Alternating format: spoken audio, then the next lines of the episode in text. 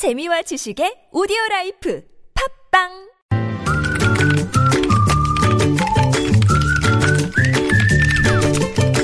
네, 뉴스보다 재밌고 뉴스보다 뜨거운 무적의 댓글 시간입니다. 시사 칼럼니스트 이승원 씨 나오셨어요. 어서 오세요. 네, 안녕하세요. 자, 첫 소식은요.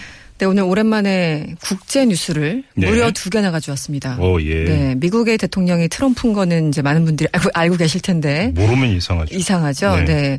얼마 전에요. 이틀 전에 스웨덴에서 테러가 발생했다. 이런 실언을 해가지고요. 국제적으로 아주 화제가 됐고 비난의 어떤 대상이 됐었습니다. 가짜 뉴스를 본인이 직접 생산을 하셨죠. 그랬었죠. 네. 그러니까 화- 사실 확인을 않고 얘기하는 걸로 음. 유명한 사람이긴 하지만. 네. 아, 그런데 이틀 만에 이 스웨덴에서 이 테러는 아니고요. 폭동이 일어났다고 합니다. 오. 음, 그래서 이제- 갑자기 예언가가 되는 겁니까? 그렇죠. 네. 그래서 음. CNN 등이 지금 또 보도를 하고 있는데 예. 지난 20일 밤에 이 폭동이 일어난 곳은 이민자들이 모여 사는 이 스웨덴의 한 수도 아 수도의 그 북부 도시라고 합니다. 네. 아 그런데 사실은 지난 2010년과 2013년에도 유사한 사건이 발생한 바가 있었어요. 음. 그런데 이제 이날도 이 경찰들이 마약 용의자를 단속하겠다 아, 이렇게 하니까 젊은 사람들이 하나둘씩 모여들었고 이것이 폭동으로 번진 거죠. 네. 그래서 4시간이 넘는 시간 동안 차 6대를 불태우고 상점을 파손했다고 합니다. 어, 그래요? 네.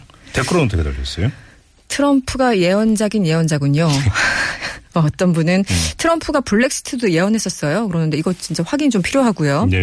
트럼프 대통령이 곧 전쟁도 예언할 것 같습니다. 음. 무섭습니다. 근데 예언이라고 하니까 뭐하고 그냥 말이 씨가 됐다. 음, 이렇게 그게- 표현하는 게 더 어쩔 거야. 그게 사실은 맞겠죠. 네. 그리고 어떤 분은 또 한 발 더 나가서요. 트럼프 대통령이요. 시간 여행자라는 설도 있어요. 뭐 이런 얘기도 있었고. 어떤 분은 정반대 음. 의견들 굉장히 많았습니다. 정말 어이없네요. 예언이라니. 이미 받은 정보가 있었다는 얘기입니다. 음. 세계 지도자들은 자신 들이 알면서 묵인하거나 심지어 조작하는 사건들이 수두룩하죠. 어, 음모론이네요. 네. 그랬더니 또 한 분은, 한 분은 더 나가셨어요. 소설 하나 쓰자면 음. CIA에서 스웨, 어, 아마 이랬을 겁니다. 스웨덴에서 테러를 공작 중이라고 보고를 했고 트럼프가 발언한 이후에 CIA에서 폭동으로 수위를 낮춘 게 아닐까요? 뭐 이런 말도 안 되는 얘기를 하셨고요. 네. 예언인지 설계인지 모르겠습니다. 또 어떤 분은 일반인이 하면 예언이고요. 대통령이 말하면 예고입니다.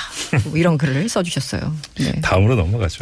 음. 다음에는 미국 항공우주국 나사죠. 네. 네. 아, 20일 현지 시간 20일 네. 태양계 너머의 발견에 관한 기자회견을 할 예정이라고 합니다. 오, 그러니까 그래요? 우리 시간으로 오늘 새벽인데요.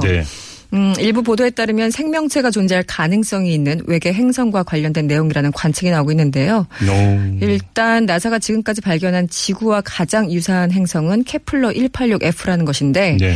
지구와 크기가 비슷하고 또 액체 상태에 물이 있기 때문에 음. 아무래도 생명체가 존재할 수 있을 것이다 이런 추정이 나오고 있습니다. 예. 어쨌든 그 올해 초에 나사에서 또 한 번 기자회견이 이미 한 번 있었는데 음. 현재까지 확인된 외계 행성은 총 1284개로 이 가운데 9개 행성에서 생명체가 존재할 가능성이 있다 이렇게 발표한 바가 있었습니다. 여기서 이제 그 지구와 비슷한 환경의 외계 행성 얘기하는 거죠. 그렇죠. 음. 물이 있어야 되고 뭐 네네. 공기가 있어야 되고 네. 이런 건데요. 네. 댓글 어떻게 달렸어요?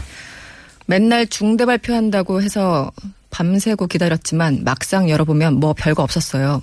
이렇게 과장 과 제가, 제가 진짜 그 얘기 이 얘기 하려 예, 하셨습니까? 예, 예. 네. 이렇게 과장 광고해 놓고 막상 보면 정말 별거 없어요. 이것도 낚시 아니에요? 그렇죠, 일종의. 네.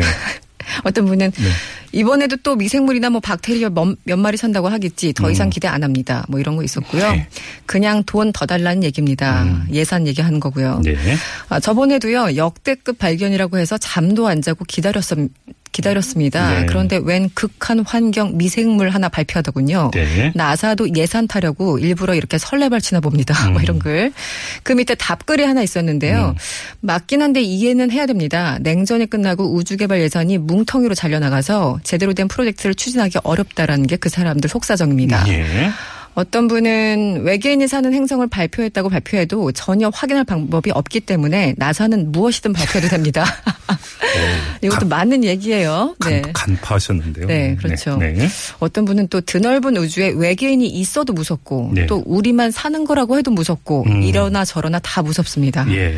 또 어떤 분은 외계인을 사람 크기로 생각하니까 못 찾는 겁니다. 상상외로 엄청 크거나 박테리아처럼 작을 수도 있어요. 음흠. 이런 또 설을 제기해 주셨고 아, 미안합니다. 죽었다 깨나도 갈 길 없는 외계 행성보다는 내일 출근이 중요합니다. 오늘 기자회견 못 보겠다는 얘기겠죠? 네. 음, 네. 근데 뭐 발표할 거예요, 진짜로? 그러니까요. 저번처럼 또 박테리아 이러면은 폭동 날 것 같은데 잘 모르겠습니다. 네. 무작위 댓글이었습니다. 수고하셨어요. 고맙습니다. 네, 이승원 씨였습니다.